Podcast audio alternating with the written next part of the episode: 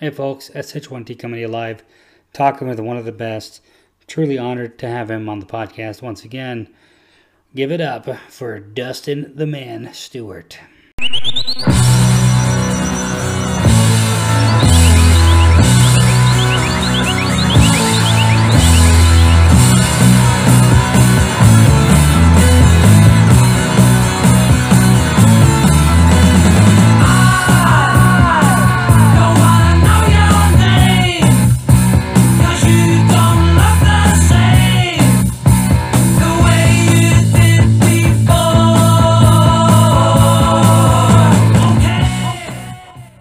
Much, man. Hopefully, hopefully, I'm not burning all that free internet you got yeah, yeah. from the government. Nah, just kidding. Thank, Yeah, seriously, they're gonna start. Good point. thanks for thanks for doing this. I do appreciate it. Um, welcome back for the first time in a year that we did this, and I think it's apropos. If you want to dive in, we can dive in, or you want to test check, or whatever you want to do. Okay, well, uh, good talking to you as well. Uh, hope you can hear me all right over here in Fort Worth. I think, uh, what are you in Japan? Is that right? No, uh, Germany. Germany, okay. Yeah, Uh, the other axis. yeah. Okay. You got a buddy in Germany, right? Uh, yeah, uh, Schwein, Schweinfurt and, uh, and a couple buddies still left from the army, and, and then an old officer buddy of mine, he's headed over to Wiesbaden here soon, and uh, a couple other odds and ends. I need to get over there one of these days again. Yeah. Uh, so you were in Germany, but yeah, Wiesbaden is one of the. Uh, uh, so a couple of couple of billets that I control are sourced from Wiesbaden, so it may be the same Okay. entity. If they they're Yeah. the, they're from the two or no? They're from the what? Your buddies in the two or what? What what is it run? One, two, three, four, five, six. Like uh, S one, S two, S three. What does he do? Oh, oh, gotcha. No, he's an infantry. He's operations infantry, and I, but I honestly don't even know what his assignment is. It could be something, you know, what do they say, a, uh, a key uh, development position, a KDL spot or something. I, I, some, I can't even remember what he's doing. Uh, he just finished up being an XO of a battalion Okay. over in can't even remember where. But uh, yeah, I was in Friedberg and then Schweinfurt. And uh, what about yourself? I'm in Stuttgart, so I'm down. I'm down south. Yeah. Yeah. I know where that is. Yep. Yep. So I'm where the cars cars made over there. Yep. All the Vol- Volkswagens and all the basically you could see. I've, I've been I've done a tour in uh, I think it was the Mercedes or the uh, Mercedes yeah Mercedes Benz where the uh, VFW Stuttgart plays. I've been through that and they're pretty interesting when you go through and see those museums and everything. I mean, it's it's great. Right. Like I love it down here. It's awesome. So And we still have a special ops group down there. Is that right? everything's down here, man. So Yeah, yeah, yeah. Back in the day, I remember that was like there was a hot unit over there. Uh, uh, one of our majors, he he uh, was a PL, I think, or some shit over there. Um, you know, some company of uh, not LRRPs, but you know, our sort of modern badasses. Anyway. Yeah. sweet. All right, man. Let's dive into it. I guess. Well, yeah, yeah. I, I pulled up your podcast online. It looks like you've already uh, maybe talked even to some folks about this. I don't know. Some of the stuff is national ground, but I mean, it feels like a lot's changed in a week, right? Yeah, I'm not. I'm definitely not as loquacious. Uh, the The ideas are not as thought out.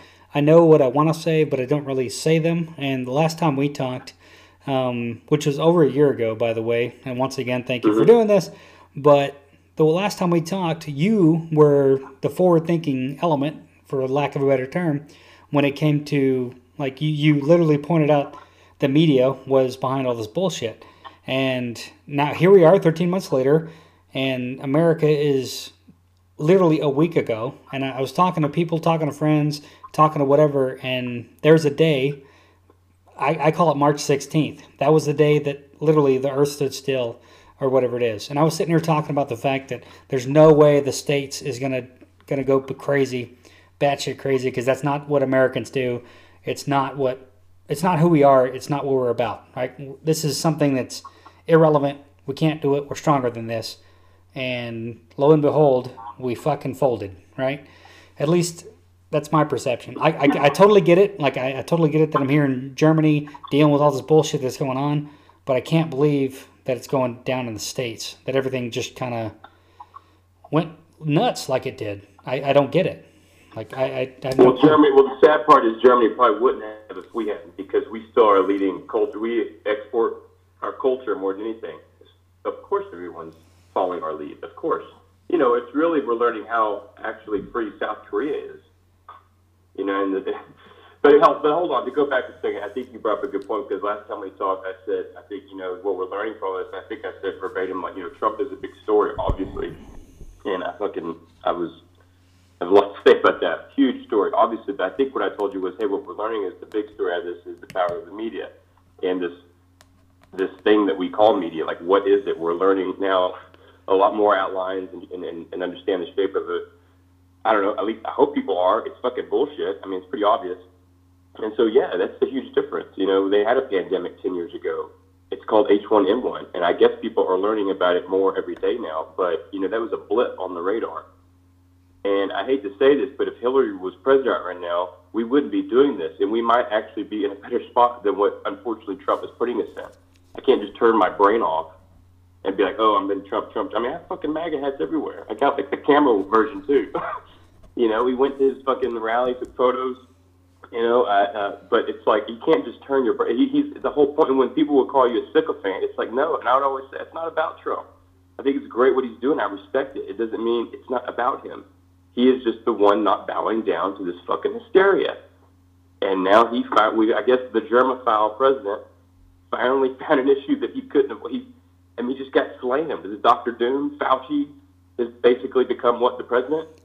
Yeah, I mean, I know it sounds stupid. I know I'm exaggerating, but I mean that's how you get. You know, these.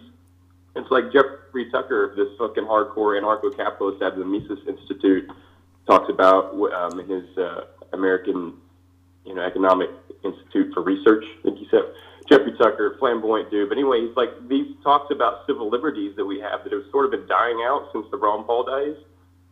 Like it's not a fucking parlor game discussion. you know, it's not. And you mentioned Germany. Like I talked to my buddy in Germany, uh, Scott is still over there, former enlisted, E- E6, retired. I don't know if he's staying retired actually, but he uh, he teaches over there. He's got a Kraut wife, and you know they're not even aware that no kids are dying of this.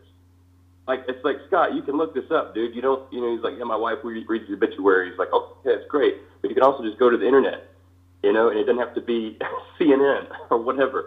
Clue, he's completely clueless that no kids are dying. And that's not just me talking. That's anyone. It's, I mean, it's, it's all over the news, right?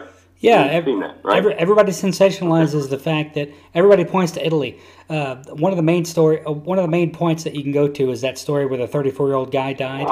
Um, that just came back from Disneyland. He, um, that was one of the stories. They want to point. he, he was recovering from a he was recovering from a, a laundry list of medical like t- uh, testicular cancer. I'm sorry, and like other ones too, like bronchitis or some shit. Yep. I don't know, but you don't go to Disney World where there's like it's like we've just lost our mind. I mean, we- the Italy, it's com- you know that's a single payer.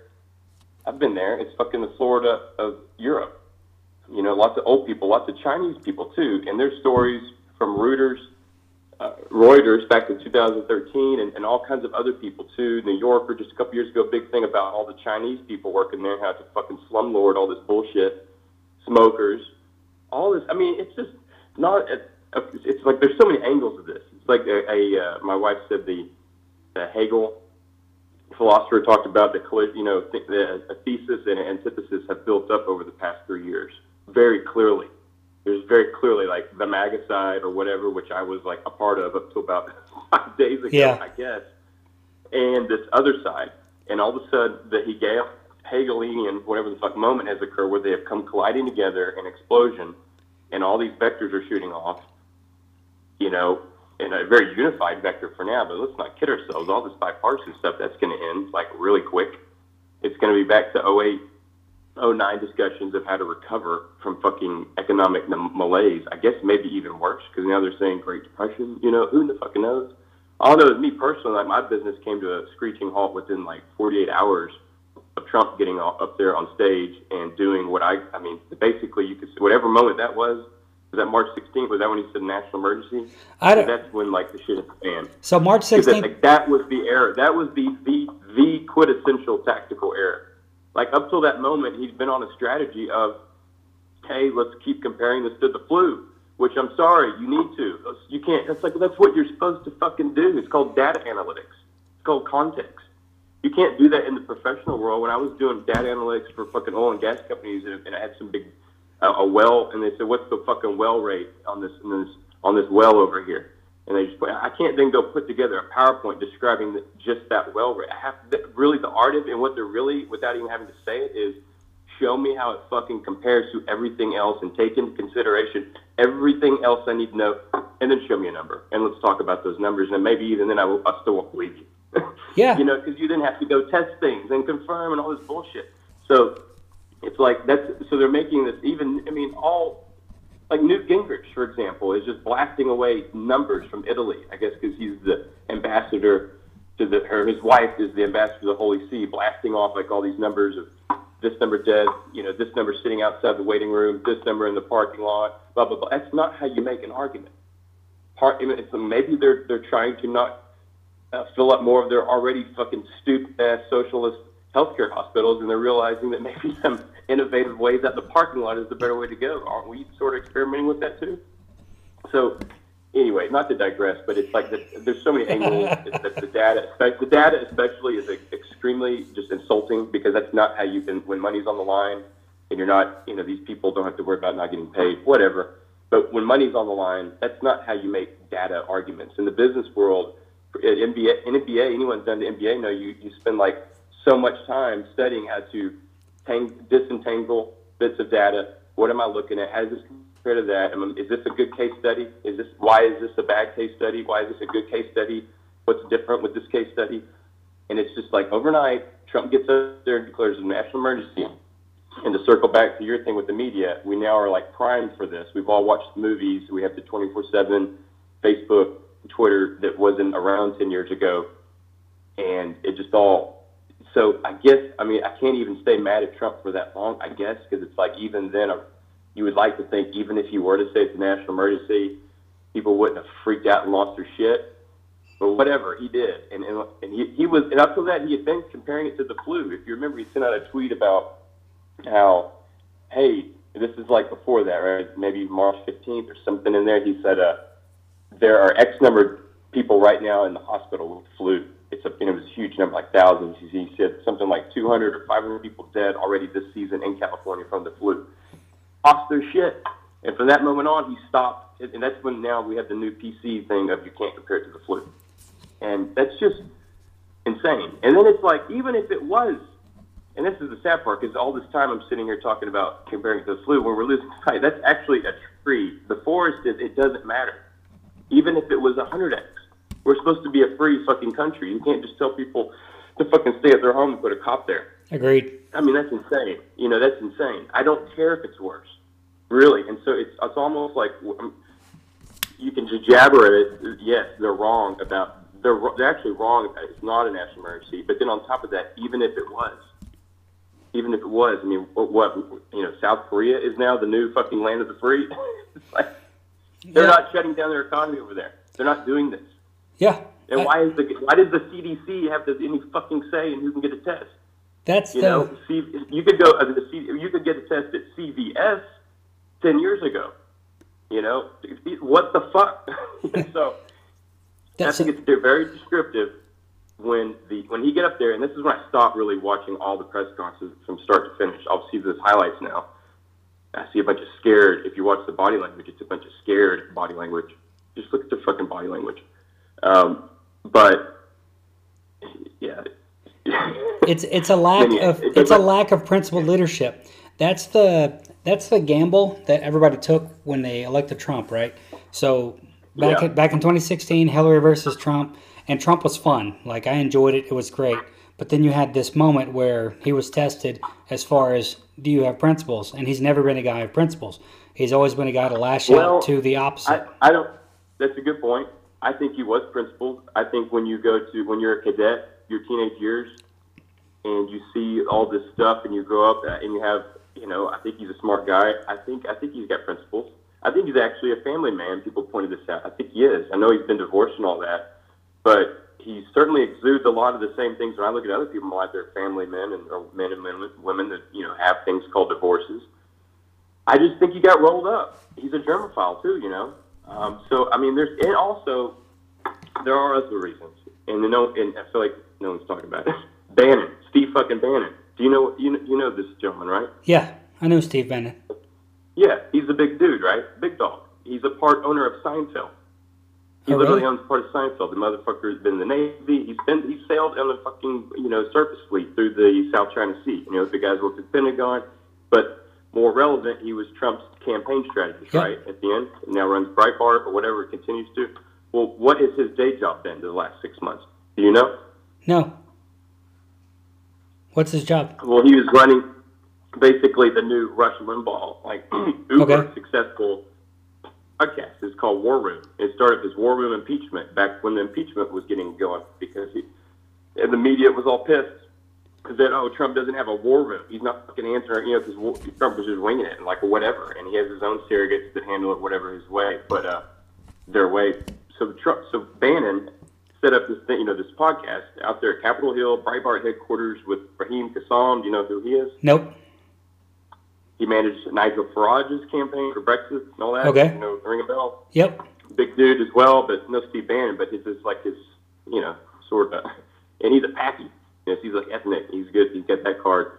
He's a good guy. All these are like I'm on board with all that. It's all good. And the whole purpose of that podcast was to defend Trump from impeachment. But when that wound down in, in December, it became the last hour of the show started becoming like war room pandemic because in his anti-China zeal, he's seen this shit coming for a while. They were talking about last year, the Wuhan stuff and all this, and because you know he fucking shits on, he hates China, which I get it. I've been there. It's fucking crazy. I don't like China either. Yeah. But the story has taken a life of its own, and it becomes like as of this year, like January or whatever, it's, it's just war room pandemic, and now it's like it's been three hours a day for seven days a fucking week.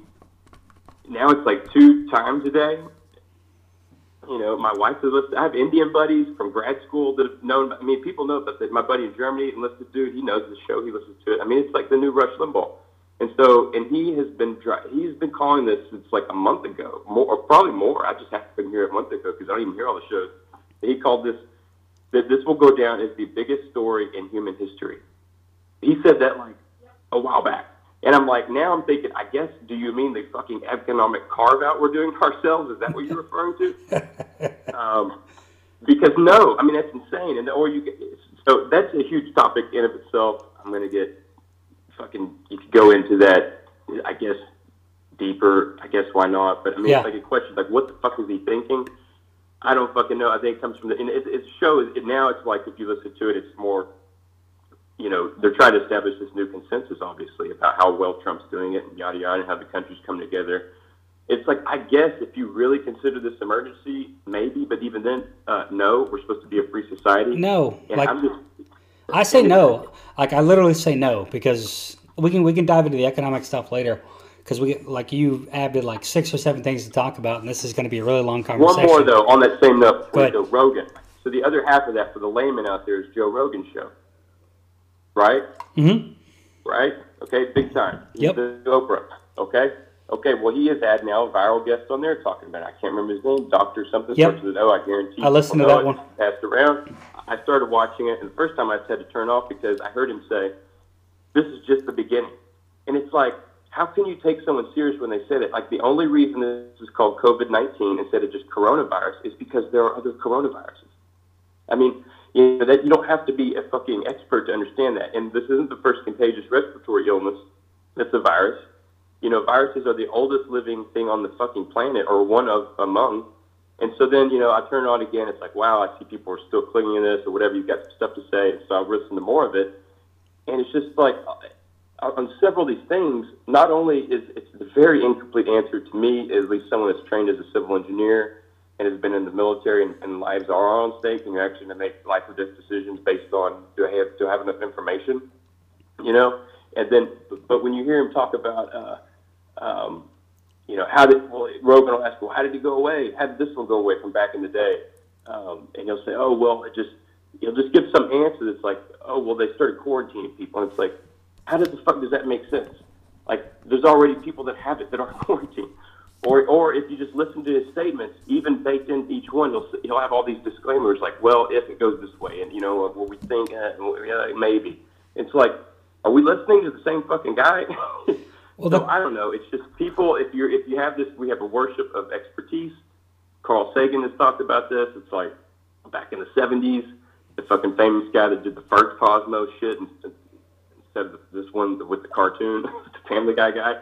The guy that did the real one, Carl Sagan, was like, "Hey, yeah, in the future, it's going to be this world where we've exported all our manufacturing and no one knows how to actually create real things of substance, basically.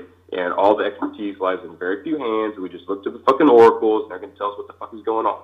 Yep. The a com- paraphrase. You can look it up. He fucking said it. the comments are much like um, the, basically this is the first opportunity, the first time you can reach back to the 2009 H1N1, and I went back with that with the previous podcast. 60 million people got infected, quarter million died, or 12 Yep. 12,500 died, quarter million were hospitalized, so on and so forth. But the only reason why you see all these, like climate change, like that's the best thing I can do, or that's the best thing I can equate to it. Climate change predictions, like the world's going to end in 2000.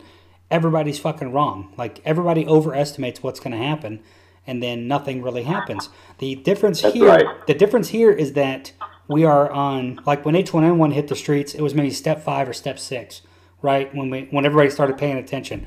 Now everybody's paying attention at step one, and they're seeing they're going back to how the sausage was made, and it's fucking freaking everybody out. Because if you Yeah. prob- if you probably looked and touch- listened to these things, But that's the, you hit the nail on the head. People aren't in touch with the sausage of what a human is actually supposed to be con- constituted of. You know, this is like higher. This is like Maslow hierarchy needs st- shit. Everybody has their basic needs met, and everybody's searching for meaning. And it turns out that's really hard. So we give extreme meaning to the most mundane stuff. It's Yeah. like one death is a tragedy, a million is a statistic. yeah, You know, we killed. We killed. Last I checked, we killed seven hundred thousand Iraqis died in our response to 9/11. I was there. I've seen them with my own eyes.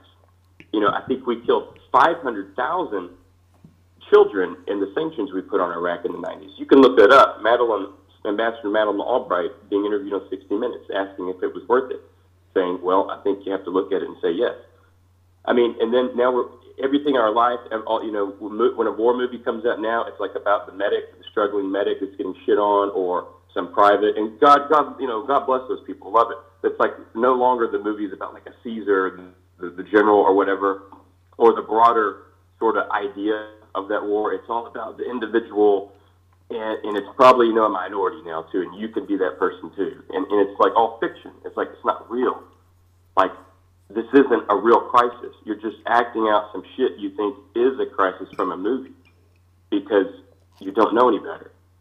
And and by the way, you can't even you're you're setting up a situation where you can't I can't prove the counterfactual, Seth. If, a quarter million people don't die from this thing, like a lot of us is like like no, or they're saying 2.2 million people could die or whatever.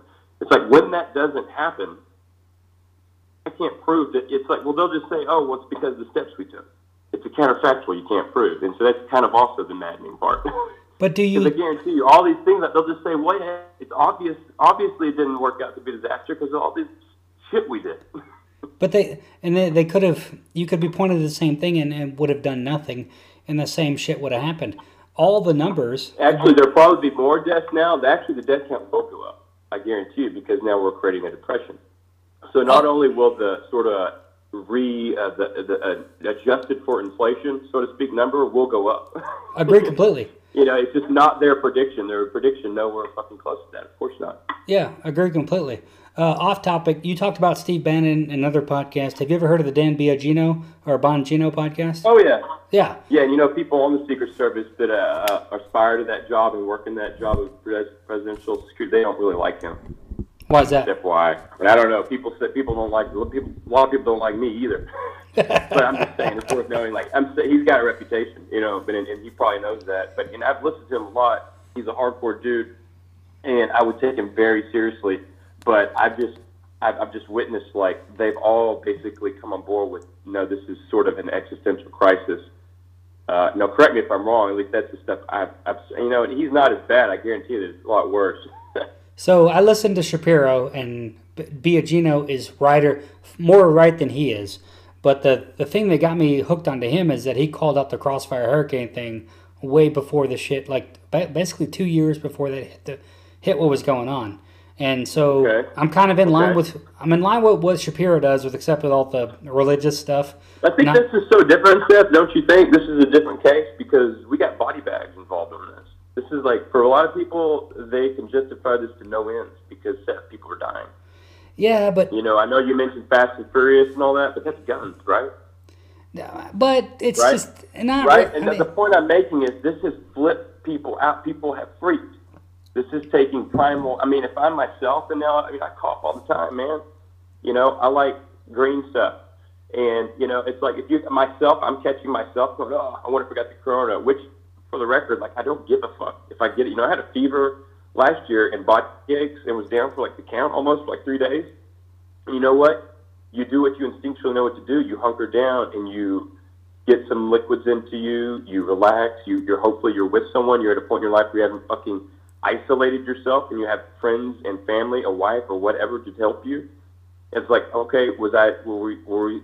I, I guess was I supposed to fucking you know call the news? You wanna hear- down the economy? you, you want to hear yeah uh, you want to hear real conspiracy shit uh, theory shit i was dead sick ill like the worst flu i'd ever had january of this year i was knocked on my ass and i literally went Maybe up you had it. Yes might have had it. might have had it and that's what i'm that's what i'm telling everybody or telling people and, and I've, I've literally said this to my coworkers is like this might have swept through our office in january Already? of this year yes because we went through yeah. and I, I was I slept for 24 hours and I was not on death's door, Yeah. but it was a bad fucking flu that I had in January, and it was the worst that I had. And I like I call me conspiracy theory, call what you want to call me, but I think I already had this in in January. like, Well, so, it's no conspiracy. You know, there are plenty of things out there trying to kill us. Yes, I mean, this is no conspiracy, and that's sort of circling back to that we people lost touch with nature. You know, people running around barefoot and play. I mean, we exaggerate. And it's like old men bitching, but it's like it's real, Seth. Like we would get arrested for the things we did, y'all didn't know. of course You you know, would. I would get arrested. I would get thrown in jail. I would be in jail right 1,000. if they was caught after stuff we did to y'all. You know. Yeah, I don't know if you 100%. I don't know if you think about that ever, but that's No, no, I, I- have buddies. I have buddies that didn't ever finish their lawsuits from the cavalry and all that bonfire shit. Yep. Another. I mean, we have evidence all around us that people are just getting weak. Yeah. And this is like the, it's like the explosion has occurred, and we're just seeing it, and we have this media that didn't exist. Like ten years ago, there wasn't Facebook and Twitter. When I was in Guatemala in 2013, I spent like a couple months down there, and I was looking at some business stuff or whatever. Horrible idea, but I was asking people like, uh, you know, stuff, and they're like, "Yeah, we there's more carjackings now. It's more violent because we." we and I was like, "Oh, that's yeah, interesting." Like, yeah, we see it on the, the Facebook now. And I was like, "Huh? Well, uh, how long have you had Facebook?" And like, yeah, about a about a year. you know, it's like no, the idea that Guatemala got you know exponentially more dangerous between you know 2010 and 2013. I don't know. Maybe it did, but they were super, they were hyper aware of it, you know, and, and I didn't see anything. You know, I saw a lot of, you know, I felt safe the whole time I was there. Yeah. Um, so people are weak. We're disconnected from the physical world. I mean, we all know it. It's like we grew up playing video games, but that shit is just like, whoa, like gone way overboard now. You know, I didn't have a cell phone until they marched us down first week of college. The year before, we were a year, year, two year before. Maybe But, the um, maybe the positive here is that this is a wake up call and people start tempering themselves outside of what we did. I would not change. I would not change. Like I was kind of looking for that stuff. I kind of knew what was going on, but I wouldn't change what I went through in Spider D for the world. Maybe one or two things, but that it taught me a lot of lessons. Like the even if you on the outside looking in, as stupid as you may thought it was, inside looking out, it was it needed to be done right because it built a me. It, it, it reestablished it built levels of character that I already had, but it kind of reinforced that because there was oh, no Oh, there was no quit right, and everybody that we went through in Spider D back at like I don't know what it is now. Like I talked with Ellis, and it's it's totally changed, and it's not what it was, and they've they've basically given away the history, and that was the to me that was the best thing that you guys could have done is that we had gone through and like met with Spider D guys that were back from the past in the history, and you guys made an homage to what Spider D used to be, and we forget those things. We don't do those things anymore. And you're right, we're totally weak. And hopefully, this is a wake up call because maybe this is a fucked up thing to say, fucking, you can stop listening to the podcast now if you want to. Maybe we need a call. Maybe we need a culling. Like maybe this one to three percent should jump up to twenty and be the bubonic plague, and actually we should hunker down and do whatever. But for a one to oh, one per three percent kill, is we should not be doing what we're fucking doing, which is nuts. Like how are March sixteenth, March twenty third, March twenty second, whatever day you want to call it, whatever you want to say, the American way of life is to me is gone. Like it's we just punted it away. Like we gave it away. We're doing Andrew Andrew Yang bullshit. Think we're like the guy that did not get elected. He's number he's number six in the Democratic Party. They are in like they're they're doing his thing, right? They're giving one thousand or two thousand dollars to people. Yeah. You had a business. What was your business? Like what business that got killed, or what business got smoked recently? Well, you know, I'll be fine. Eventually, we'll figure this out. But yes, I mean, I have a camping business. It's a boys called, you know, Squad Sticks, Squad FTX, Boys Camping, and this would be year number three. And we were we were set to, you know, mainly the summer, but I had the first uh, father and son session testing that out this spring, and we had that. I'm supposed to be in the woods like right now doing Yeah. that. So that session, you know, as soon as the national emergency was declared, the cancellations started coming in. You know, they were, uh, and some of the dads had the manly to call, but you know, they're like their wives talked them out of it. Um, one of them was was saying, "It's like, yeah." And you know, and right now we're sort of, and then the summer ones all came to a grinding halt. No one, you know, up to that we had uh, we were starting, we were about sixteen percent filled up for the summer on a good glide slope, as they say, and uh, everything just then came to came to a halt. Now, luckily, no one has said that. Okay, I want my money back, and you know, in, instead they have you know said, hey, we'll wait this out. I think everyone's kind of the impression that hey, we're going to have to wait till April and see what the heck's going on. You know, that's what everybody seems to be like. You know, so I can't sit here and say the government made them do this. I'm just saying, like, the government has created a fucking stampede. Like, I thought you weren't allowed to go into a fucking theater and yell fire, but apparently they've done that and then like locked the door. Yeah, you know, as everyone else is saying. You know, so it, it, you know, and and it wasn't the free market telling the university student that you know bailed on one because also the other part of my income and you know things we do is manage property. I have three rentals, and one of them, you know, right next to school here, essentially a boarding house that I you know manage with my wife. It's a great, hopefully a good. You know, I think it's still you know it's a solid thing to have here, but it's like when your main tenant has to bail from his lease because you know what he's from Israel and he's a professional musician and his school is now just online. He can't even go to the campus. Can't meet with his this this guy he's studying under, and he can't gig around town anymore because everything's shut up. It's like, all right, uh, I I find emergency flight back to Israel. I can't even really blame him. Um, and so like that's that's not a free market decision, and this is based. I know it's a private school, but TCU. I mean, I think you know, I think there's. I mean, I think actually the governor basically has banned anything, any sort of meeting with. Hell, I don't know what it's down to now. I think it was uh, 500 people was banned, or maybe even less than that. 100. And It's talked 10. Who knows what the hell is going on? Basically, everything's shuttered up. yeah, Um, so, I mean, the government, and obviously, I mean, I'm, I hate to say it, it's like Trump created that. He allowed that to happen. Yep. I hate.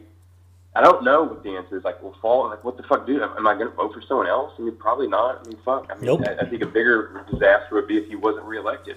But it's like I can't. You can't just sit here and pretend that. Oh, that. You know, glad we did that. You know, it's like no, this is horrible. No, that's not the way to deal with it. You know, take all those trillions. Think about if they had spent a trillion dollars, Seth, on just trying to seek out who are the vulnerable people. Put a cop next to each one of them. I mean, literally, that would have cost like probably a quarter of that. Can, but, Um, no, no. But can you inject like can you inject a trillion dollars of fiat money into the currency or into the economy without I'm having sure drastic? But sure you can. Sure you can. You just don't know where the fuck it's to go.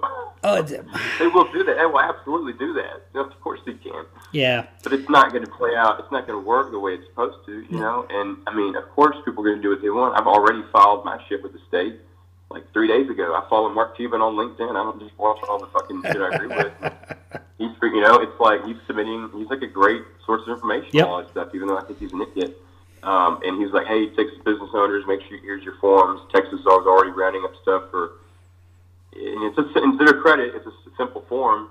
You know, essentially like, hey, name of business, your details, and what you made, what revenue you got last year, and what you're looking at right now, given the circumstance. And uh, that was, a, you know, it's pretty straightforward. But they'll then submit the they'll round they'll be in the process of collecting these and submitting them, I guess, up to up the chain, so to speak, the federal level, since things at the national, you know, this is becoming a national sort of package. So who the fuck knows though? You know, obviously if you're Boeing or you're American Airlines, I think people get it. Yes, those companies will be fixed. But you know, the big question is all the small businesses, and just I'm just a very small example. I know there's other people that are laid up way worse. I mean, if you're running some outlet store in Arkansas, out on you know on the fringes of the Walmart empire, that you're sort of the hoovering up and selling stuff, and you you got a nice little family business, and you, you employ maybe five people, and sometimes you max out to ten people during surges, and now you're just fucking everything is shut down. Like you know, like a buddy of mine. I mean, he's basically facing the, the business going out. You know, people have rents to pay Yep. you know, and all this stuff. And I get it. People prepare, and that's why you hunker down. But it's like I mostly and pe- uh, people in my circle are mostly people like me. That, yes, I will be fine, even if I lose everything this year from my profits. I I I will fucking get through this.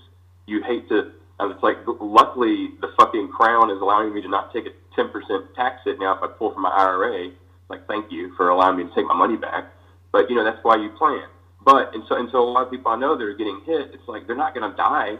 But it's like, think about, I'm 40 years old almost. Like, think about if you're fucking 20 or you're 25 or you're working your way up. And, like, there's wait staff over here laid the fuck off, like, sitting around at their bar. Like, you know, I get it. Like, life's brutal. But it's like, what? the- we just did this on purpose. Like, Oh, we so shot unnecessary. we shot ourselves in the face. Like you're Well, it just actually goes back to, and it just goes back to, it's like, how, and am I the only one that's like, oh, is it, obviously it's got to be worth it to so many people. But it's like, no, you can just watch a National Geographic documentary and remind yourself, like, we're animals. It's a herd. Sorry. You know, that's the reality. And it just goes back to, I guess, what you said we talked about last year, that there's this beacon shooting out these pulsating things in our phones 24 7 called the media. And I know what drives the left. Like, they will go hysterical and laser in on a message, whatever the fuck. I get. I don't have to reinvent the wheel to understand understand why they're handling this and they're responsible. I, I don't. I understand that. The right is the question. It's like what the fuck. Once like Fox News came on, it's like now it's monolithic. And so to me, the Steve, Steve Bannon slash Raheem Kassam, that is the 80-20 rule in that. Like they have whipped up this fucking podcast, and so now we have this like all-encompassing tower of media propagated that yes, there is a panic. I mean, yes, there is a fucking uh, emergency. No, you cannot compare it to the flu. Yes, it will overwhelm the system. It's like no. Uh, anyway, uh, so, so that that so all that is to say, like the economic stuff, whatever. It's sobering to sit there and write on your Excel spreadsheet cash flow deal, you know, change some numbers by thirty thousand, you know, and all this stuff, and you get over it, and, and obviously everyone's you know, retirement funds. I mean, I mean, everyone's seeing that. Um, but you know, you can get over that. But for me, it's like I, I'm having a harder time accepting this idea of I guess we're in a. You want to talk about post-truth? Well, fuck. What do you call this then? Because I mean, this is like I guess you know, new. You know, welcome to brainwashing world. I mean. So the assault on truth to me is very un- unsettling. I think And it's not just like, but I think but it's everything. Also, you know, back to the work, the work thing. Though, just one last point though. Yeah, please go. Uh, even the white collar stuff is starting to come in because even you know I'm also starting up a band and where we play at my, one of the bandmates he was he just started renting out one of his rooms Airbnb you know another little side business everyone you know is hustling trying to make money well he, that dude, he's a civil engineer and from Arkansas older than us and help him run a upstart civil engineering firm over here doing some building you know buildings and shit uh, and he and we had a sort of discussion right when this hit. We we went over. It's like fuck it. So everyone was pissed. We can't work, and we went over and jam. And we were anyway. He, he, this gentleman that's in here on the in during the week uh, uh, on Airbnb. He was kind of on the hey, I get y'all's point. This is bad, but you know we got to see, and it could be dangerous. And just looking at him, I could tell he's probably at risk too. I mean. And uh, but then come to find out now, you know, a couple days later, Nick, my bandmate, told me like, yeah, he uh, he had to cancel his uh, lease, his Airbnb contract, his uh, his company, the the project start, everything's at a halt. So it's like slowly trickling in, I think, to a lot of other areas. Oil and gas is also fucking hemorrhaging. I have a lot of friends down from Houston. Yep. and that's a fucking carnage too, and, and of its own self. I mean, and and then on top of that, they they all they can't work. So it's it's like, jeez, What instrument so do you play? What instrument do you play? I play guitar. Ah, with bass or what? Uh, with with bass, well, we have a bassist and a drummer, and uh, yeah, and we try to sing. Me and bassist. so we're we're just starting up. We're getting our sound, like a bunch of old, sort of old rock, blues, Led Zeppelin, Black Keys, Nirvana, So that kind of stuff. Yeah, I don't think you can discount the economic piece. I don't think you can discount the truth piece. I don't think you can discount anything. I think that all the decks are starting to stack. This is like the perfect storm. I've never seen anything like this. You could probably equate this to the Cold War, where we're outside and doing whatever, but the Cold War never locked up the entire economy or the entire people for one one to three percent. Um, what it- like? Well, the the difference, Seth. To me, the thing the thing that's making so I think some people freak out is because it's not real, Seth. Like Oh, what you 100%. mentioned, that that was real. Like there were nukes involved. Like we know, we Yeah. can see the explosions. Like we knew it was real. That was what made it so terrifying. And when you have true crisis, you know, maybe that is when maybe better leadership emerges. But when you have fake crisis, you know, this is, I guess it's going to produce fake leadership, right? Because there is no crisis. Like, you can't even see it. Where are the human interest stories of the fucking 40 year old that was running around mowing his yard up till a week ago and now is, is on his deathbed, you know, after a couple weeks? You know, I guess they'll, they're going to try to make some of that, like you said, one of these guys that got back to Disney World, but it's like, no, read the story. Like, the guy was fucking sick, all this stuff you know, people do fly, do, people do die of the flu. You you can see a 30 year old in an ICU unit from the flu. You know, this does happen. You know, so But the the the 34 year old thing is a, a primary example. Well, I'm talking about stacking the deck. You talked about there's lack of principled leadership. Yes, we love the fact that Trump would call the media out, and it was just kind of like a fuck you to the establishment type thing. But this was this was a moment when you would you didn't you didn't want to cede control to the CDC and Fauci to just let Fauci be the president or the king of the United States and actually make a call that maybe 51% of the people didn't agree with. The most startling thing I saw was that Trump has a 55% approval rate for how he's handling the COVID virus. And isn't that convenient that he typically had a 43 to 45% approval rating for what he did normally, and now he's switched, he literally switched to the Democratic side and did what a Democrat would do. Basically, those are his principles. He, he did that, and now he has a 55% approval rating on what he did with the COVID. He, like, I am fucking yeah, boggled. Like, yeah. I don't I don't know. I'm, I'm not really holding my breath at this approval rating. So I think people forget about it because it's going to be a, it's a boring crisis too. It's not only not real, it's boring, and so it's going to quickly become discussions about the economic malaise and how to fix all that. And you know, you're, we're kidding ourselves if we're not thinking the Democrats will be back in this to win it. You know, come October. Why does the media- We'll see. Maybe not, but it's not a real crisis. It's like the the unemployment is real. why does the And, media you know, get so I much? Heard, and I heard liber- Go ahead. Why does the media get so much fucking credit for doing uh, uh, Russia Gate, Ukraine Gate, uh, Kavanaugh, all this bullshit, and then are we just bored? Like, do we are we just looking for a fucking crisis? And then they put like they just start playing this this COVID Of course thing, people are bored. and everything fucking. people of course, people are bored. What I was saying. I mean, yes, they're bored. People search for meaning. I know I have a crisis. I have meaning. So if I am, I, I mean, I would believe there's probably a, a strong correlation between people whose income aren't affected right now and people who are on board with this. So I mean, the people in the news that we're bitching about, they're all profiting. Like if you're a Facebooker or a YouTuber or a news person, like their shit's not impacted. I guess eventually, if advertising but and people still have to advertise, and so the underlying companies that advertise eventually, I guess, if they start cratering, but that'll be a while because those are corporations that pay for advertising spots on those shows. So their business model is like 100% intact and in thriving. So there's inherent conflict of interest, interest all around that explains the media. Like it's not a conspiracy. I mean, it's it's, it's just you can look at it. This shit's in your face. All the time. any- You know, I hate conspiracy theories. It's, it's not a conspiracy theory. It just is what it is. People are bored. Most of our needs are met. You know, Maslow hierarchy of needs. Next thing, you, yeah, when all your needs are met, you need meaning. That's hard to get. So we turn on TVs and we find meanings in whatever. If it's, I can find meaning in a Greta Thunberg because she represents what I feel about the climate and makes fucking feel good. And, or I can represent, or I can, you know, rec- you know, it, it's fucking insane. Yeah, they're doing. But back to Trump. Go back to Trump, and I don't know if I, what even you know. There are people saying that I respect in terms of civil liberties that are just that is their thing. is they look to it and they go, well, he has just created a cult of personality where the CDC for the past three years was never in a position to even remotely try to do anything uh, remotely innovative. Like the idea that we don't have testing kits over CDC right now, as opposed to he's talking about we, that we did 10 years ago. He said quickly within all that you could go get tested at CDC. He was making an argument that we actually handled this. I think anything's more libertarian than this, but he was saying it was much much more libertarian back then handling it. And so the cult Trump has created a cult person, and, and so that's where I guess there's a point there. I guess you could make he's basically saying Trump had scared anyone to even thinking that they could do anything without his blessing. I just don't.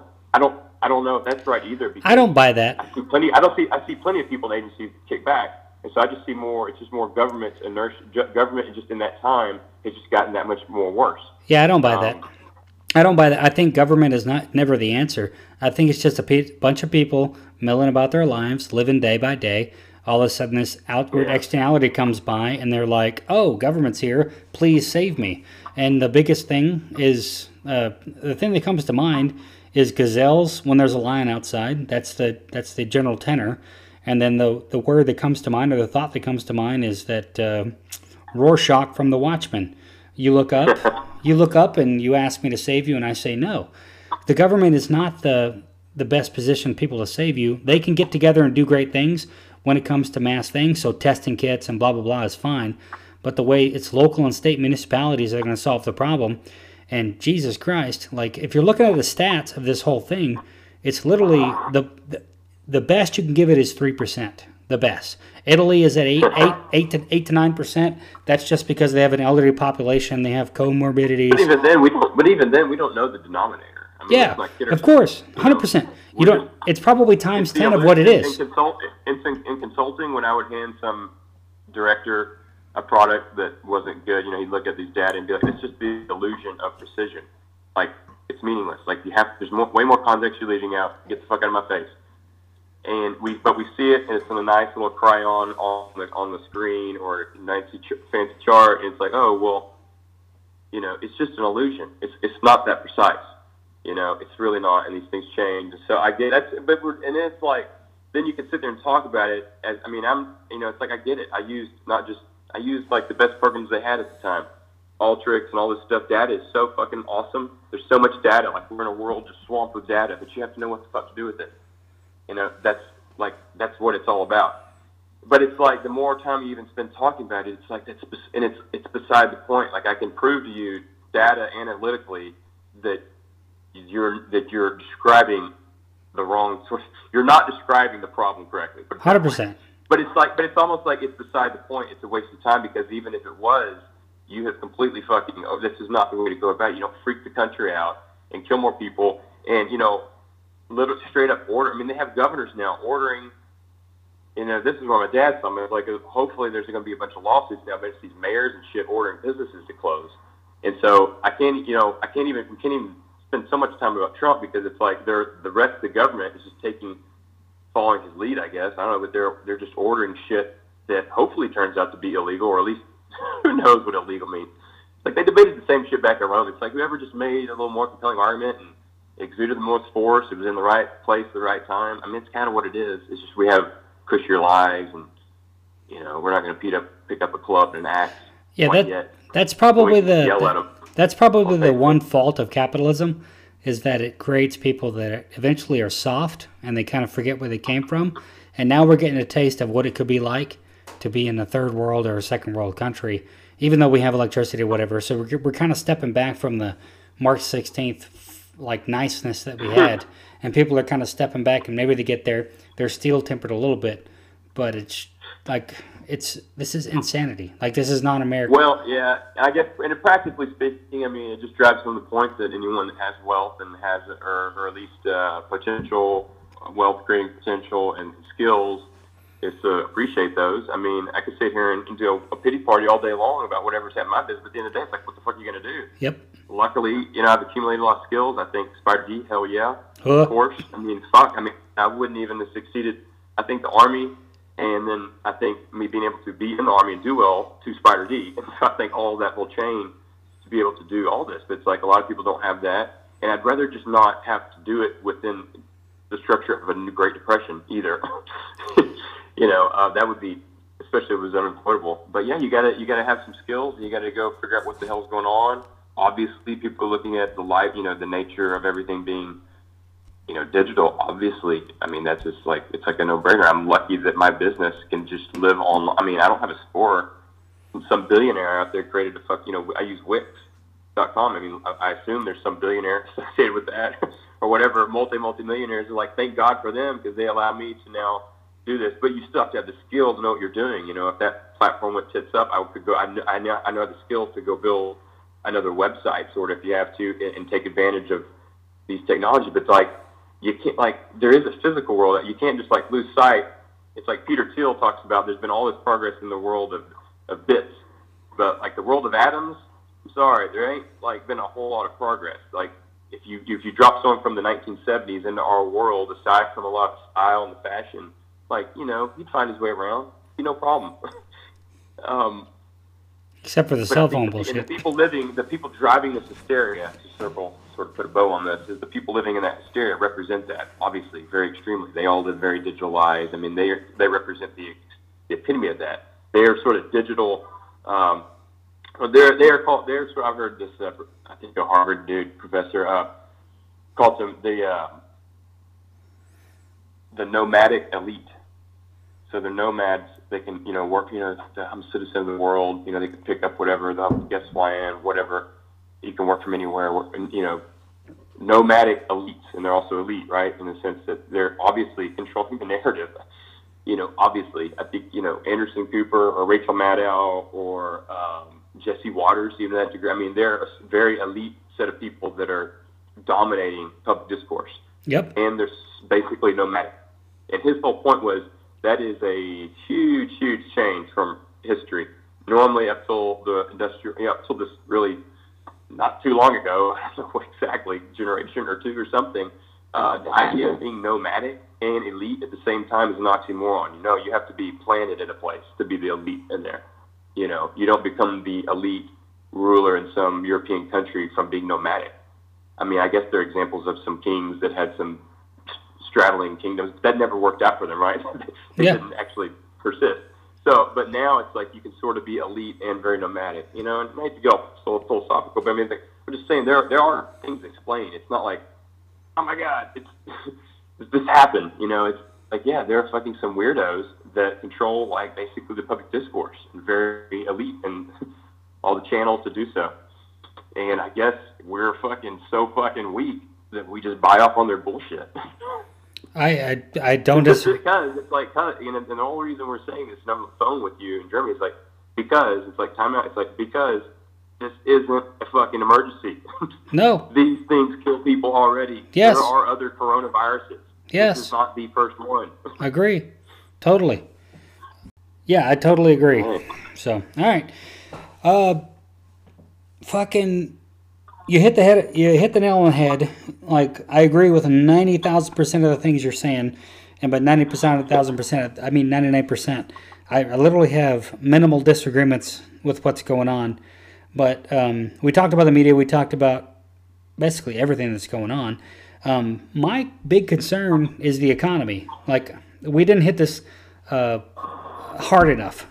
I'm truly concerned that we burned our bullets in 2008 with quantitative easing. And I sat here and I talked with uh, a group of people that I worked with, went back and said, hey, let's trade stocks or do whatever the case is. And they started talking, and I couldn't help the fact that I had to talk, and I kind of derailed the conversation about stock trading to, hey, we're fucked. Like, we're doing the same shit we did in 2008 and uh, for some reason the fed dropped the interest rate from 1.25 to zero and we're releasing $1 trillion into the economy for no reason whatsoever and it's a self-inflicted gunshot wound um, you talked about small business stuff that's going on um, it's a huge concern for me what are your thoughts on like I, the, the America to me has changed based on this whole thing. But what are your thoughts on how's this going to go? Is this going to work? Is it not going to work? Do you think we're going to be able to hide this one trillion dollars in bonds? Um, are we going to be okay? Like, is China going to fucking roll up and be the super cool guys? And are we going to go to war with China? Are we going to have a media war? Are we going to have an economic war with them? Like what? Well, it would be interesting if this triggered the new opium war with them, and we did go to war with them in a year or two from now. I mean, that's always an option. I mean, there's always a possibility. I mean, we have armed fleets over there with God knows what weapon. I mean, it's I mean, that's always a possibility. Um, but the economy, I think all I think many things can be true at once. It's not very binary. It's like you have to remember, as they people say, this isn't just me renting. It's it's a lot of in, inequality in the economy, right? Some businesses are booming. I mean, my buddy, old company commander, buddy of mine from uh, Germany, we were stationed together in Iraq and everything. Um, his company's killing it because they're a startup in Austin that they do alert messages to companies. Companies buy their sort of product or service from them to then to send out text messages to their employees. So you can imagine how useful that is right now. um, and it's all managed, you know, so they're crushing it. Uh, Costco's crushing it. Walmart's crushing it. Grocery stores are crushing it. You know, so it's a, and, it, and I think a lot, and, and then that's at sort of corporation level. So it's like it's going to be very unequal. Um, But what is that? Five plus five to 10% of the economy? It's a service economy. There's no restaurants. There's they're doing shipping. They're doing groceries, but there's there's no trading. Right. The- so, the- yeah, so yeah, that's the point. Yeah. So that's the point. Some of them won't. Yeah. Restaurants are getting cra You know. So there are other ones that won't be, and I, and they're talking about economic stimulus to them. But I mean, it's like, does anyone believe that's? I mean, it's not, you know, that's not going to fix things very much. But but anyway, to, to go back to the thing, it's like um, I think it's very unequal at the at the corp, at the corporation level. It's going to be very you know just what you expect. It's going to be very unequal, and we're just going to fix it with massive whatever, just a huge, you know, obviously, you know, the theory is that eventually leads to inflation, but who knows? We'll see. They said that after 08 things didn't inflate. So I think, but so that's at a company level. Who knows? I think there's going to be people, corporations that will profit and ones that, ones that won't. And maybe the ones that go under, those people in corporate America slowly migrate over to the successful ones in corporate America. So I don't know. It could be, it could be fine over uh, uh, the long run. Um, to me, the you know, but but in, in, a, in, a, in, in but it, it's like we're creating. In the meantime, though, it's it's very it's, it's very segmented because some will because then the bodies because you can't talk about the economic without talking about the bodies. Like the bodies will fall through the crack, and there are other people that are not going to be a part of that. And whatever, I guess normally I'm not. I don't live my life always just worrying about those people. I'm just saying we are freaking out on a tiny fraction of a population data set and I'm supposed to ignore. Like I do have a brain. I realize that there are these other humans out there too that are part of the economy that are not all this exoteric stuff we're talking about in the abstract. Like there are bodies involved. Did- like not everyone will make that switch over to the corporate. You know, everything's talking about whatever changing. To yeah, be- I get it. to in be the honest- long run, yeah, I totally get it. I fucking studied economics formally. I get it. GDP will eventually go back up, but it's like you got to segment the data to be honest, everybody just forget about you know the Gini coefficient of inequality and all this stuff. That used to be sort of a big discussion. So I mean, obviously, people are going to get crushed. And at the corporation level, it'll be very unequal, and it'll just you know some people will be fine, whatever, it's fine, whatever. But then also at the people that aren't even sort of a part of that, they're sort of on the side, like the investor class. You know, like the, the top one percent of America, they're not in corporate America. they own chunks of it and they have their own things. But you know, so that individual, like the wealth, a lot of wealthy people, I would imagine they'll be fine. You know, and they're even very influential. So there's a lot of conflict of interest involved, right? You why why would they be disrupted, even if their portfolios went down thirty percent, which they probably didn't because they have, you know, oh no, everybody everybody got crushed ex- except for the the senators that insider traded and dropped their shit and got all their Yeah. money. Those motherfuckers. But the to be honest, it's I'm, I'm not talking about the one to three percent of people that are going to die from the coronavirus now. It's that the, the complete halt of the economy and the injection of one trillion uh, dollars of it's 250 billion at least at a minimum of Yeah, handheld currency. The normal thing is people freak. Yeah, the generally the people freak out because they say, "What are you doing? We're printing the money, and it's going to cause inflation." I don't know, Seth. Yeah, I hear all that, but that's what they said in 08 too, and it's So the really difference. been that inflationary since then. So the and so the reason is, is the reason is because our dollar is so cheap. Despite all this shit, like our dollar is so cheap. You know, people around the world still look to us as, you know, it's backed by tax, but we have the ability to tax. And so, I mean, we have like, you know, collateral. we have the best collateral in the world, like the American tax base. So, but will they now? I get it. That's the argument that it's pumping in a trillion and a half dollars I guess correct me if I'm wrong. I mean, you're sort of suggesting that would be bad for our budget and thing, deficit and things like that, right? Is that right? No, but it's the, it's the, it's might the not be. thought. It's the. It may, it may not be. You may be right. Um, the difference between 2008 and 2020 is that in 2008 all the money was hidden. All the all the bonds and the buyouts and everything were hidden away from the economy. Now we're issuing 25 year, 10 year, 50 year bonds, is at least what they're floating. Who's going to buy that shit? You have to back the currency up with something, and the the gig the jig is up, right? So who's going to buy money when nobody well, can buy buying. anything? I'm, I believe they're. I believe the federal government is the one buying the bonds. That's the whole point, right? I mean, it's called a re, they're repurchasing the bonds that are already out there. And so what that does is that drives up the price, right, of the bond, and inversely, the interest rate of or the yield of that bond goes down. It's it's just that's how it works. It, you drive up the price, and inversely, the rate, the, the effective yield on that goes down. And so if you're an investor and you go, wow, the yield on bonds is going down, you're now more incentivized to go buy stock. That's sort of the whole point.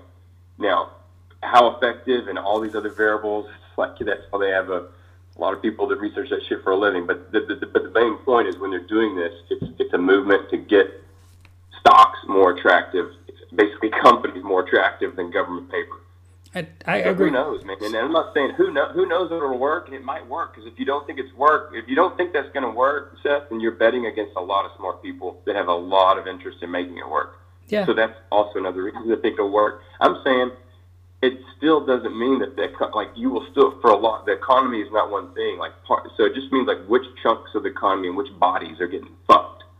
That's you know that to me is is you know so so anyway, I don't know the 1.5 trillion. Who knows? It's going to a lot of that goes to some companies. It it goes to you know some of it I guess is to banks so they can loan out Yep. to, to companies. If you're a big if you're a big car dealership like Toyota and you're struggling like now they will uh, in theory I guess you know maybe have access to better loans. Also SBA they're saying hey something like you Dustin we'll give you a cheap loan. I'm like do you really think like small businesses already have loans you already have my own shit dealing with so I don't know it's going to be very mixed mixed salad uh, tossed out So- how it works. so At the you- end of the day stocks will go up. I mean, you know, the, the companies will exist, and you know, you can you you will find a way to say that the economy is working, even though it's not. I think that I, th- I think you, without even knowing it, you hit a couple points on the head. I think the economy is going to go back up again. I had a conversation with somebody else uh, today that I think it's going to drop down. The Dow Jones will drop down to 15 or 16. It's my guess, and then it'll shoot back up. Um, but when the government buys bonds, they're just paying them to themselves. So if the United States government is doing that whole thing and they're buying their own bonds and nobody else wants to pull money out because the bond yield is so low, and they're not going to they're not going to put that money in there and they're just kind of skittish and they don't trust the government, which is kind of what's Put it going in on. where? Put it in where? And then uh, if you buy bonds, that's the safe money, right? So the the The money's going government down. is the one buying the bonds. Yes. Well, they, Right. the government issues the bonds to get cash to inflow. Well, those what's are going already out. You got to think of it. You got to just think of it. Uh, uh, you can think of however you want. The way I think of it is, those things are already out there, and obviously they're creating new stuff. But that stuff's already in the bond world. They are making purchases, and there's a wide range of things they do, and I don't even pretend to know it. But, but at the end of the day, they are purchasing bonds, bonds that are out there or whatever are being created and put on someone's balance sheet, and then put, but they're purchasing them. Okay, people are getting paid money from our government to release their bond. Now that drives up the price, and it lowers the yield, and becomes a less attractive investment vehicle for whatever reasons. Maybe some people want that. Obviously, there's always going to be a case to have a diversified portfolio, but in general, all things being equal, it makes a stock more attractive. So that's Yeah. what they're doing, and that's always going on. It's even before this. This is going on. People were talking about, you know, the Fed's balance sheet was at one trillion in 08, and it jumped up to what, like four trillion, because of the QE. That, that's what that is. It's when we say QE, that's what happens. They go, okay, here, bank. Uh, here's the fucking. I created some one and a bunch of zeros on your balance sheet, and now I, I bought that bond from you. you know, that's when they say the money was created. That's basically how it works. Yep. But then it went from one to four really quick. And now the past year, a lot of people have been talking about, oh, they're doing the it's it's QE again, but they're calling it repo repurchase. And it's like, yeah, both sides are true. It sort of is different, but it also is sort of the same. And you go, ah, they're, they're growing it again. But you, but I'm like, and other people, not just me, but the stuff I read that makes sense. It's like, hey, time out. Um, that's how the system is designed to work. Because how do you think it got from zero to one trillion in the first place? That's what they do. They buy these things, and we can bitch about it, but that seems to be like the fucking thing that. You know, it certainly Oh. produced a lot of good shit around I don't- here, I don't it work- it disagree. works, the more, yeah, I'm not, I'm not. I'm not disagreeing, but how long until um, the problem with all this bond buying and everything is when external. Um, the one thing I point to is so there's social Social Security, Medicaid, China, and Japan, right? So Social Security and Medicaid they own bonds, and then you have China and Japan who own about three trillion dollars worth of debt. If China and Japan call in their debts, we don't have three trillion dollars worth of liquidity to pay them. Um, I don't know if it works that way though. Uh, I don't know if when you can you Explain. Say that one more time. So Yeah, the, the debt, the, the, the debt, the true debts that will be paid, right? Social Security and Medicaid. So you have to pay out Social Security. You got to pay out Medicaid. So those are the those are the bonds that they buy can or trade that, against. though. Yeah, you can. Yeah, okay, I'm sure yeah. you can. You can play that. Uh, but then you have Japan and you have China. So I think China's game. If I if if I were China, Look, I, the way I, the way I look at it, I don't know if they can just they can't do that necessarily. That, that, that's it's a slow process, and China already is doing. I think China, as of a couple years ago, if I'm mistaken, is already not even the largest bondholder of us anymore. But they can't you can't just sell everything overnight because then like the price goes down, then you're not getting. You know, you're, you're so it's a, it's a tough, it's a long ball game. It's a lot of shit going on. But the way I look at it in just rough, rough sense, that can make sense for me as a business owner, and, and or you could look at it if you work for a corporation is what is the amount of interest we're paying on the budget? You know, I don't. It's not a little, but it's also not bankrupting us. I can't. You know, maybe you know, but it's it's somewhere between five and fifteen. I think if it's close to fifteen, that's pretty fucking high. It's pretty Getting embarrassing. But at the end of the day, you have to put things in relation. Like, um, as long as you can make those interest payments, and we seem to be the ones able to have lower rates. Uh, you know, pr- pretty low rates. I did so much stuff, and I don't want to pretend to be American. I'm just, I'm just saying when you look at it that way, it's like, okay, you know, corporations, they all carry debt. That's just the way we are a debt-driven society, and that, uh, and there's a lot of things you can say about that. It's also work a lot, and versus the cash-only one or whatever, accrual-based accounting. Um, and so I don't think that is the thing. And, the, and the whole point of all this is, you know, I don't think that is the thing that's going to bring us to our knees. I think it's it's more of the the socialism shit. It's like when you start fascism, when you start taking over industries and directing what you can do, and telling you know hospitals how to be run because of all this. I mean, you can use your imagination. You can think of all the ways the government can now start intervening in businesses. That's where the fucking damage occurs. You know, I don't. You know, the way we handle our fucking abstract idea of money you know, that a lot of other people bigger than us have a lot of interest in keeping working. That's not gonna. That's not the thing that's gonna fuck us up. It's it's it's oh it's it's human bodies at the end of the day. It's like man, shit changed my work big time since last year, and all you know, or you know, laid off immediately, and all kinds of these other things we're gonna be hearing about. Um, so I don't know. I know your point was like, what's going on with the economy? It just, it just depends. It's like, what do you mean at this point? You know, So how- like a lot of vectors are going off. Hundred percent. A lot of vectors are going on, but how do you press pause for thirty days on a three know, trillion dollar right? economy? What's what are the what are the second know, and third order effects of the economy? Like, I'm like it really bothers me that this is like I'm that's Well, that's people are already pointing out like 20 million. People are already pointing out 20 million uh, jobless claims estimated or something like two million. At least two How million. much? At least two million. At least two million. Two million. Okay, 20 million might be too high. Um, yeah, But- that's right. Two two million. Yeah, they're saying that uh, the jobs, uh, the Trump administration told the Department of Labor not to report the jobs reports because it would spook the economy even more and drop our 19K to even further. so, but Well, who knows at this point, right? self inflicted gunshot wound for no fucking reason whatsoever. All right, let's go back to it. All this media stuff, all all this media stuff with the Chinese Wuhan, whatever the fuck flu, and the, the media Yeah. pointing at the fact that you can't call it the Chinese flu anymore, even though the 1918 H1N1 was a Spanish flu. You got the Zika virus, you got the West Nile fucking flu, whatever the fuck is.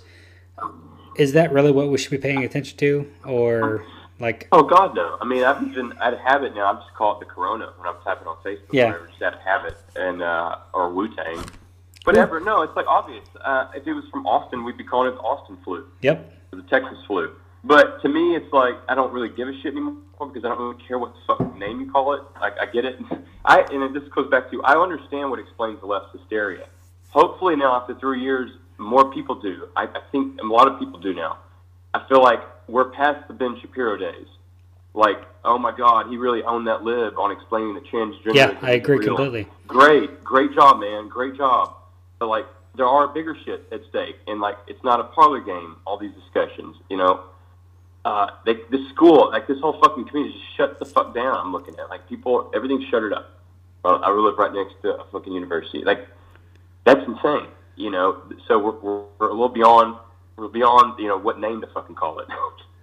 and I understand what explains their hysteria. I thought to me, it's like the past week or two weeks, I've been trying to sort of figure out the right's hysteria.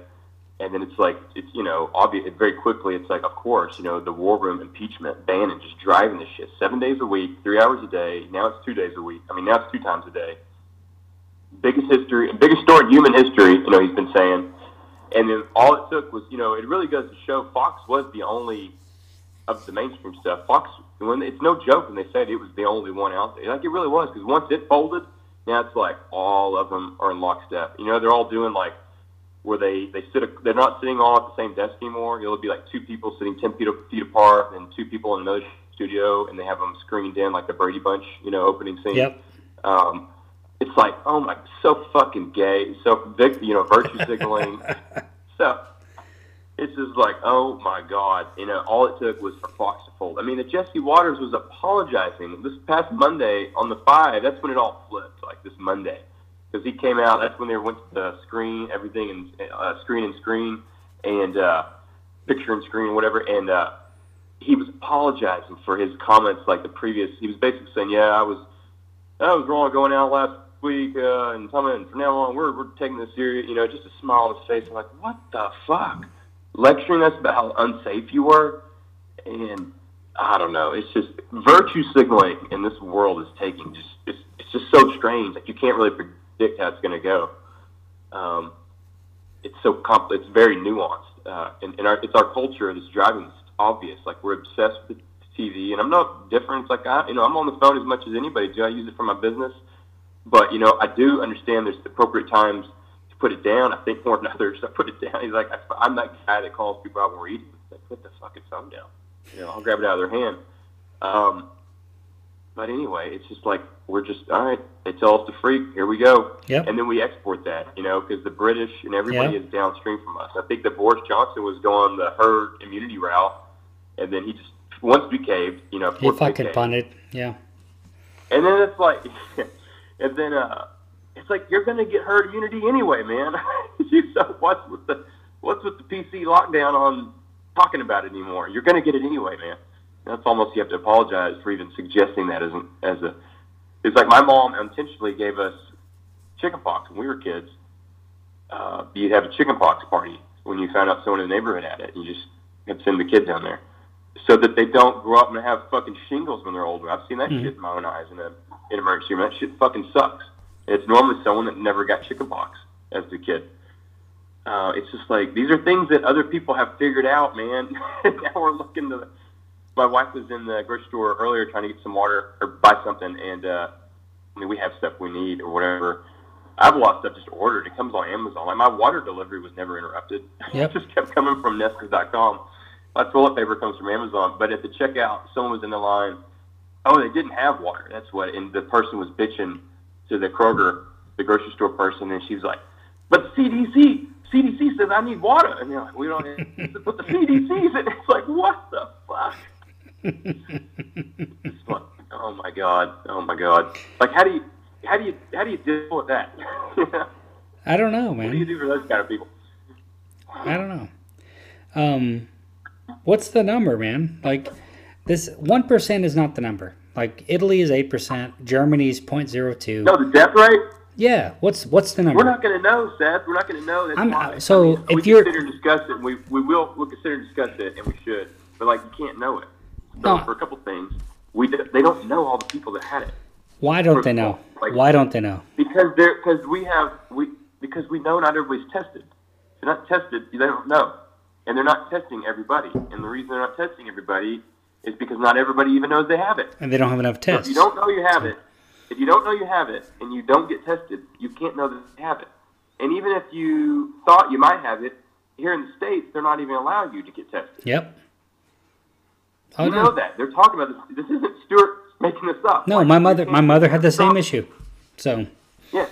So unless you're exhibiting the symptoms, and it's like, and then we also have with in the same press conference people saying that people might have it and they don't, they're not exhibiting symptoms. So I mean, I'm sorry, like you don't have to be a math expert to know that that means you do not know the denominator. yep. And when we see these things, those are called the, the project what it is set. Those are called models.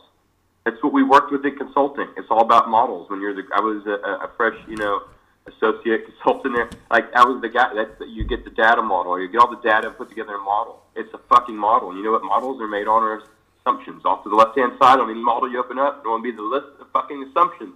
It's like the first column normally.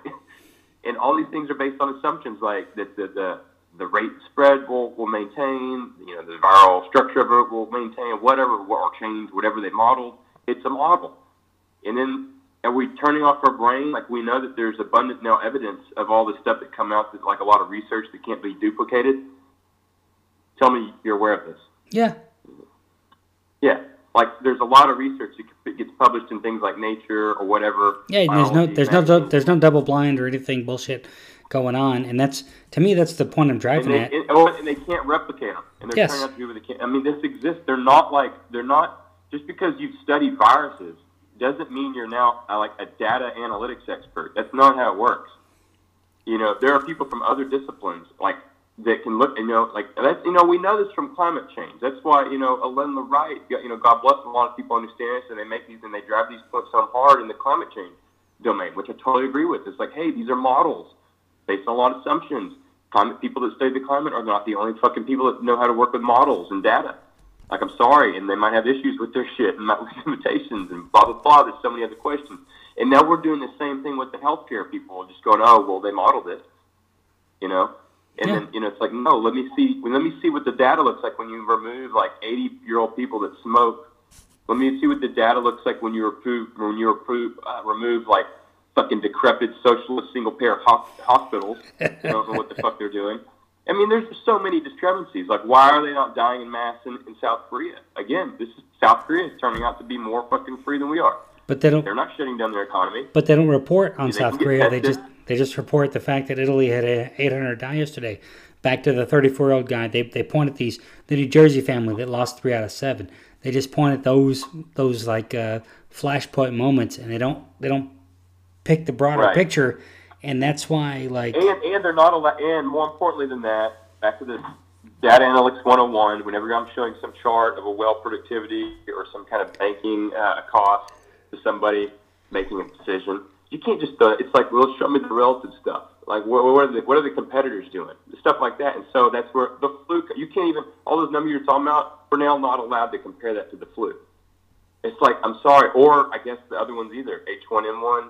yeah So I don't know. It's like beating a dead horse here, but like people have done that. You know, data analytics. Hopefully, that's not how you. That's not how you operate. You can't put together some business case like that. You know, a marketing case, anything like that. That's not how it works. You know, not at all. but And, uh, you you have to you have that. We're humans. We compare everything to everything. We compare ourselves to other humans. That's how we give ourselves esteem or whatever, and judge ourselves is always in the reference to other people. That's I how think we're wired. I think beating this dead reference one illness to another illness. I think beating this dead horse is warranted, though, based on the circumstances going on. Um, yeah, 2009 H1N1 is a primary example of what we're faced with because we're kind of in, we're like stage two of everything. It's going to get worse. More people are going to die. Um, like you said, the denominator's not known. It's probably it's probably ten times what it is right now. Two hundred fifty thousand. It's probably two point five million right now. There's just those 200, 225,000 are not reporting it.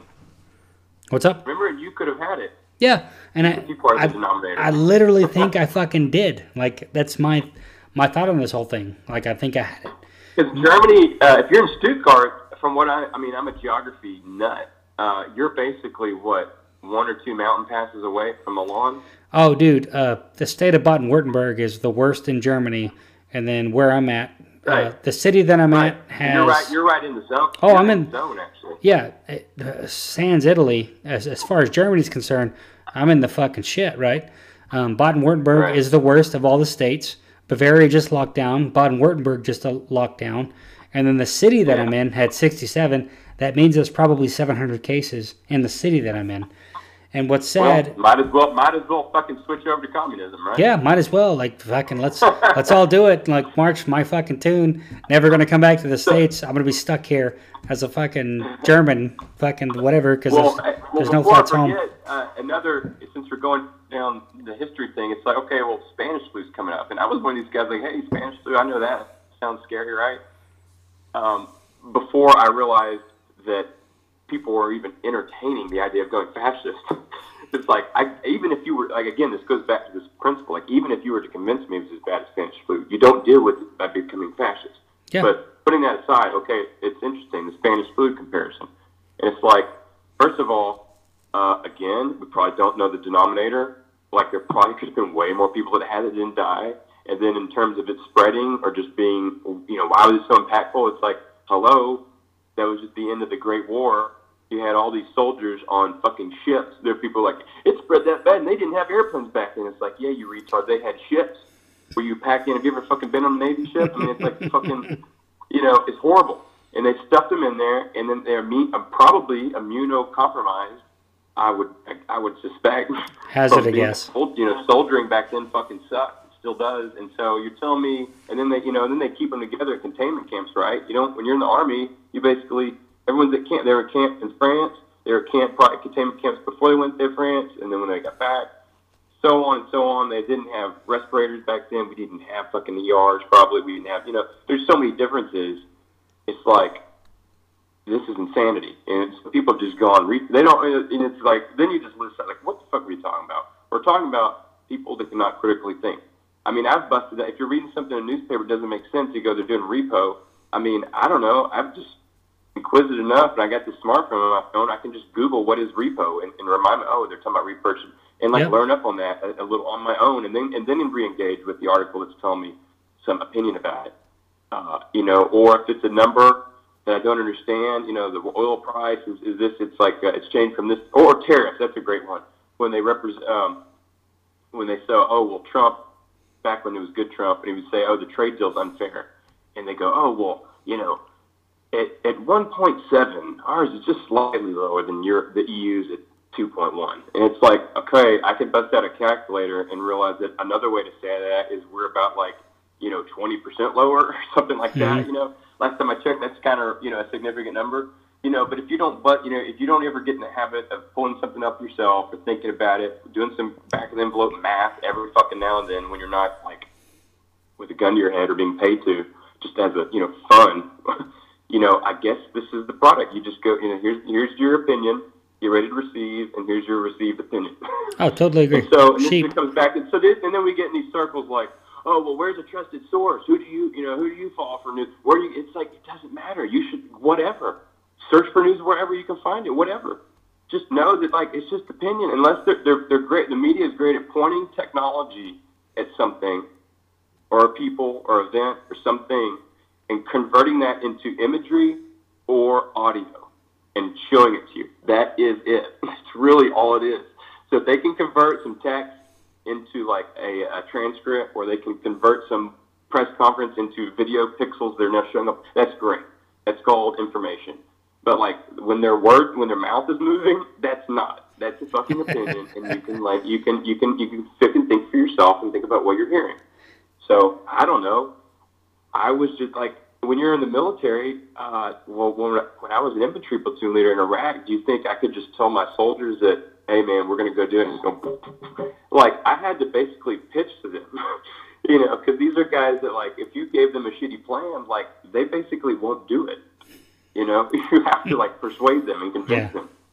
And I'm exaggerating a little bit. Obviously, there's discipline and there's, there's stuff. It's like in the work with you, and everybody wants to get the mission done. But it's like, no, man, you got to think. You go, what are we doing, sir? Hey, tell me again what you want. Hey, what about this? Let's look at it this way. You know, um, you can't just go, oh well, no, guys, the colonel said we're going. to It's, it's like no, you got to think about it. You got to think because if they want to say we're at war, it's like well, there are plenty of us that have been to war. If you want to make these life and everything is life and death now. It's like well, some of us have made you know decisions to put people in life and death situations, and and this is not how you do it.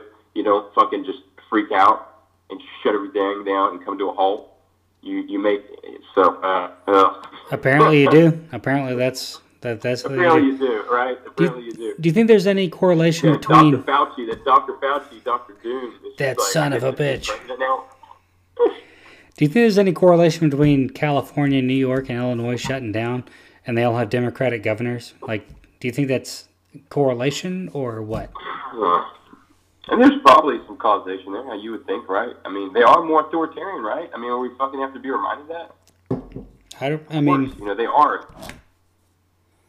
I, It's uh, California, California, New York, and where? uh, Illinois, Oh, I hadn't heard of Illinois yet. Maryland, Maryland as Um, well. Is Hogan? I don't know if Hogan's a Republican or Democrat governor. I'm not sure.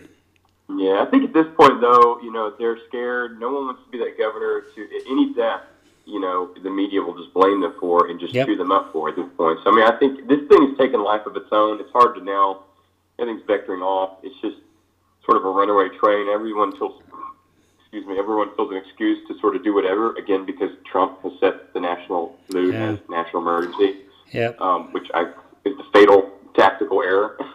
and um, you know, so who knows what you know what's going on there? I think they're very authoritarian, right? Chicago up there in Illinois, of course they are. California, good about it. New York, I mean, Cuomo's on the TV now more than Trump. It seems like. Um, so I don't know. The, to me, I understand their hysteria. I guess there's, yeah, I, I would say there's correlation, causation, whatever. I understand what ex- what is driving them crazy. I can't understand why all the right is buying all of this bullshit. Well, like I said, I sort of do. I think it's Steve Bannon and 80-20 rule It's driving it's this. it's lack of principles. Because remember, when you're hearing impeachment stuff, and then you'd hear all these guys like Matt Gaetz and whatever come out. I mean, normally talk about impeachment. Normally there was stuff that he was saying on his show like that week, and then you'd hear it the next couple days coming out, and that is you know the Republicans' narrative. And God bless them, they did that was good stuff. But once they started pivoting to the China thing, like forget about it. Yeah, lack of principle. Like it's the principled Republicans are now the Antifa. Like the Antifa is to the left, that principled Re- Republicans or They don't see principled right are to the mean, I think they're just generally clueless. Um, I don't. I, I don't think they. Obviously, they don't see themselves. Obviously, Seth, they don't see themselves as fascists. I mean, they don't. I'm, I'm just like, I'm, feel like we're pulling. I'm not saying fascist. I'm saying the minority, right? The the extreme minority is now principled people that are balanced budget, um, conservative values, uh, you know, against abortion. Those are the kind of people that are like the five percent of the Republican Party now. It's kind of like Antifa, right? So the the far left, there's five to ten percent of the party that's like you know fucking destroy it all, anarchists type thing. So you have the so Antifa or the anarchists are to the far left, as the principled like balanced budget Republicans are to the far right, and then you have the Nazis, Yeah. the fucking white power people to the far far right of them. Um, yeah, so, I mean, th- that's kind of what I'm saying. Yeah. Like, if you had principled leadership, this Yeah, would not be an issue. But it, is- it it's an issue now because we don't have people that would stand ground in what they believe in. Because like like we we talked about this earlier. Uh, Trump Trump may be principled, but he's principled on kind of like the center centrist left is where he's principled. The one thing that he, makes the right or conservative attracted to him because he tells the media to go fuck themselves five times a day, and people love that Yeah, shit. They they're all about it. Like, and that's the one thing that like, oh yeah, we've never seen anybody like this guy, and they do that. But when push came to shove, he sh- he pushed or he shoved, whichever one you want, whatever the bad one is. He should not be issuing one trillion dollar bonds. He shouldn't have ceded the ground to Fauci.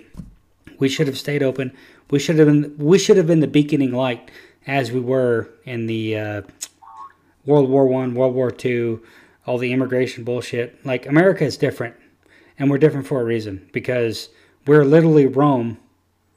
Back when, uh, they like we are the one place where freedom like that exists. Like you have to be free, and this whole quarantine bullshit, ceding to the government, this uh, non-existent virus that kills one out of a, one out of a hundred or three out of a hundred, and we're we're kowtowing to this.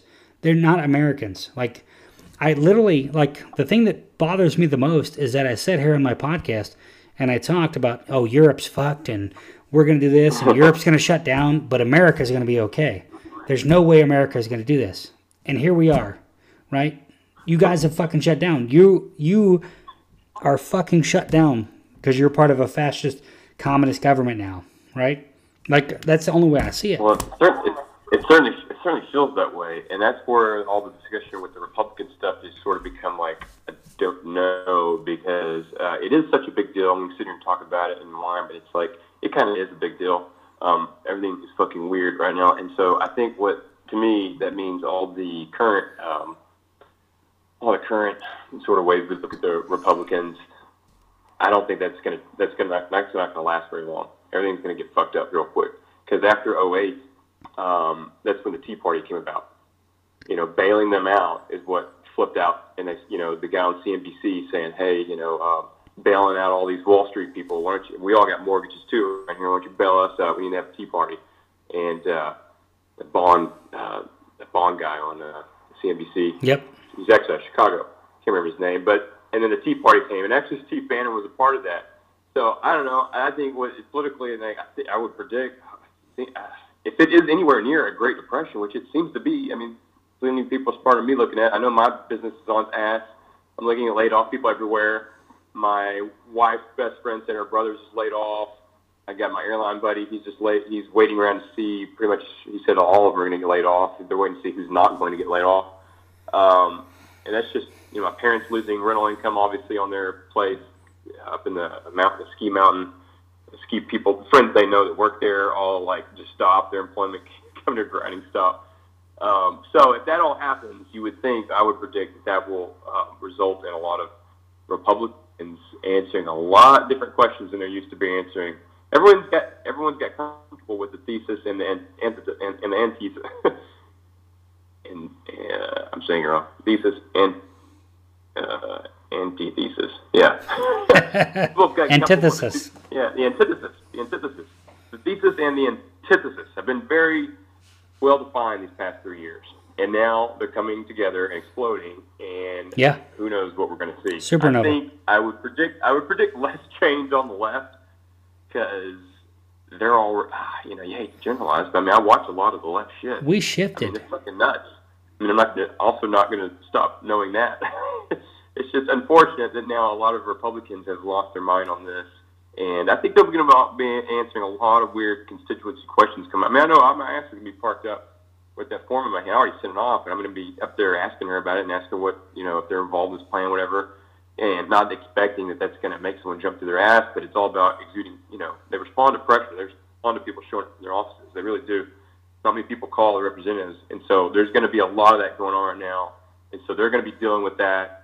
All that's going to be going on this summer, and I think all all the shit we're used to be hearing, you know, from MAGA rallies, all it's just like out the window, Yep.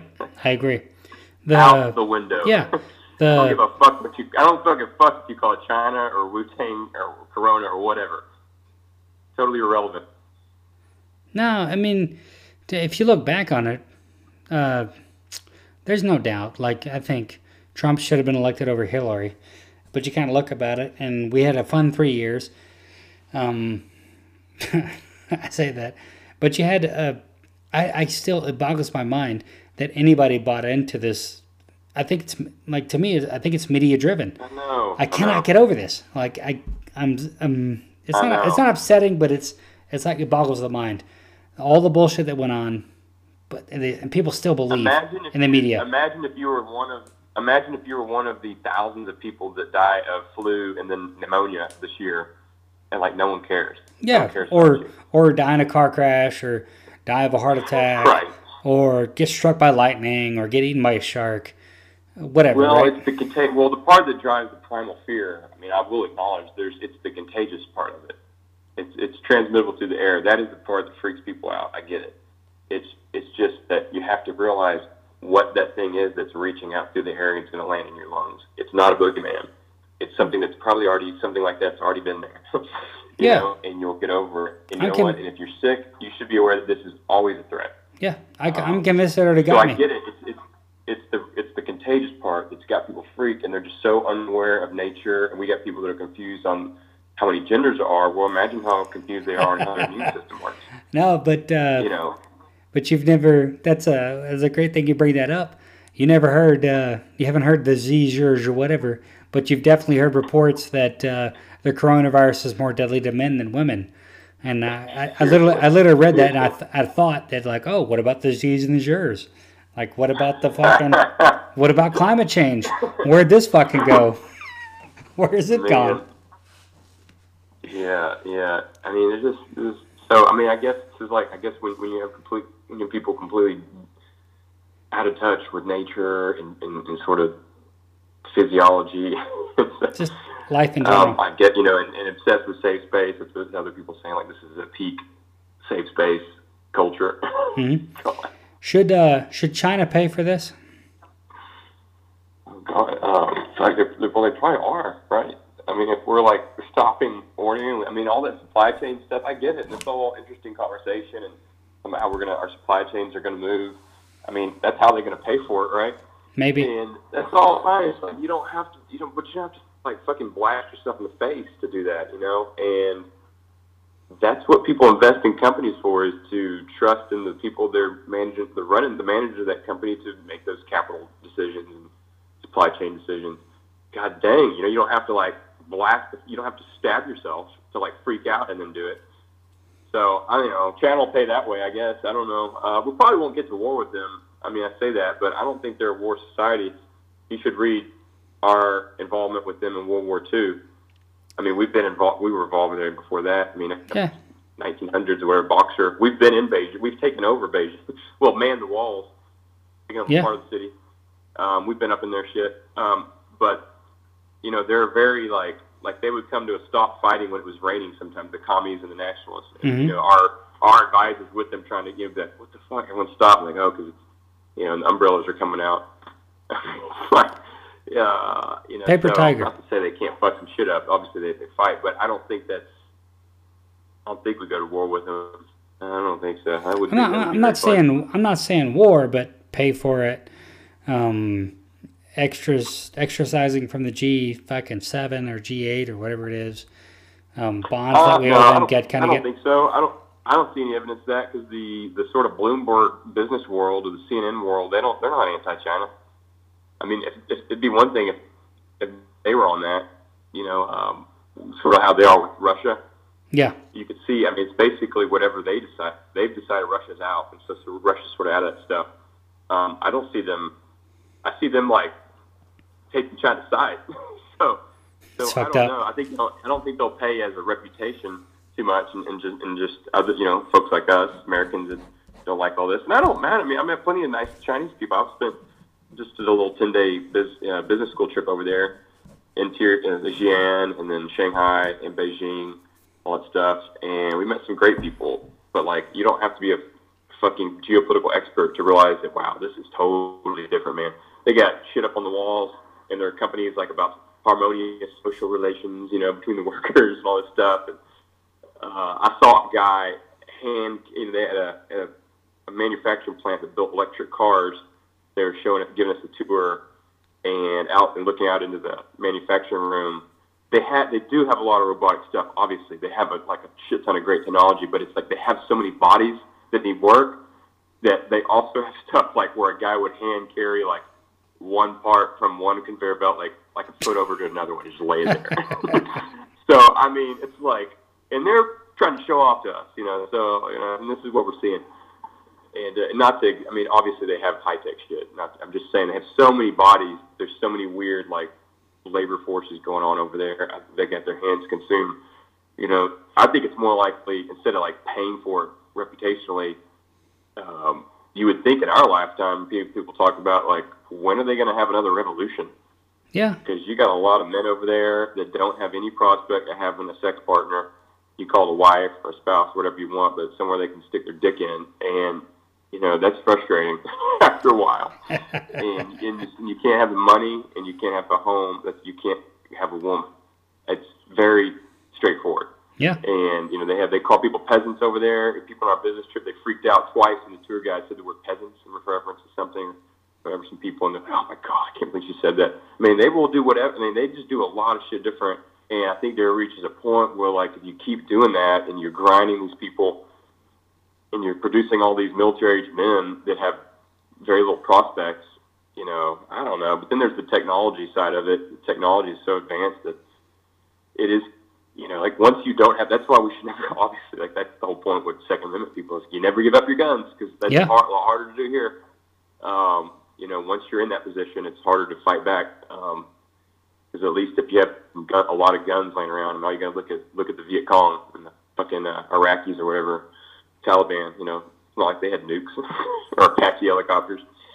I agree. Never give up your guns. So, on the lighter side, what are some positives of COVID? Uh, AKA, my wife doesn't. My wife doesn't spend so much money anymore because she doesn't have to go out and uh, go to the malls because they're closed. So, can you think of any positives of COVID? Positives, positives. Uh, well, I guess there's uh, there's always positives that comes out when there's a big change. You know, there's a oh, we're there's gonna be a lot changing, all right. Change, but it, so um, yeah, what is that? Well, obviously, people, you know, at a I don't know, you break this down in terms of like uh, culture and business. Business culture will be maybe less cost because people will think twice before taking an expensive flight. So, you know, there's the theory that more more efficient business is better, right? so we'll see. Ah, But people definitely talk about that with the live stream that this is going to cut down. This is incentivizing people to go ahead and change over some systems and get a lot of their um, streamline a lot of stuff that they know they should have already been doing. Um, Yeah, there you at go. a personal level, at a personal level, I'm trying. You know, I'm very selfish, right, like everybody else. It's like, what does that affect me? And uh, it would. It, it gives me more impetus to expand my business model. I mean, I think I still believe in. You know, we have summer camp, and that's the primary season, and I still believe in it. I mean, eventually people are going to go out and realize this is bullshit. And little junior's going to go out in the woods, but it does you remind you of the impetus to make sure to speed up the other things we're looking at for the rest of the year. So you know, it's it's it's never bad to be motivated. Stress is good in some ways, so it's adding some stress to improve your business model, I guess. um, yeah, I think uh, I think a couple positives will be people. Hopefully, some people realize how good they had it before all this shit went to, went nuts, and then maybe some people. Uh, I don't know. The worst thing is, is people are going to be a lot more skittish to start small businesses like you're going through, because the government, the government can come in and fucking destroy your livelihood anytime they want to now, because they, they, they've, they've demonstrated that that is the case. So it's unfortunate. Well, well, yeah, that, that certainly seems to be the case. Um, so yeah, it, it'll work out. The uh, You would hope so. positive, is, uh, yeah, yeah. you know, you try. You have to be positive. You have to realize that okay, you have to remind yourself the things you got going on, and like, hey, get some skill sets you can go do. But uh, and maybe if you get some brain cells fire more, think about some shit. That's positive. Maybe, brother, I get paid regardless, so I'm still in. So it is what it is. Nice, nice, nice. Yeah. Thank you so very much. I do appreciate it. This was fucking fantastic. I learned like I did all Cool, man. always, and uh, let's do it again sometime. Cool, cool. We'll touch base again. Hundred percent. man. Take All right, brother. You stay classy. Good. Bye. Bye.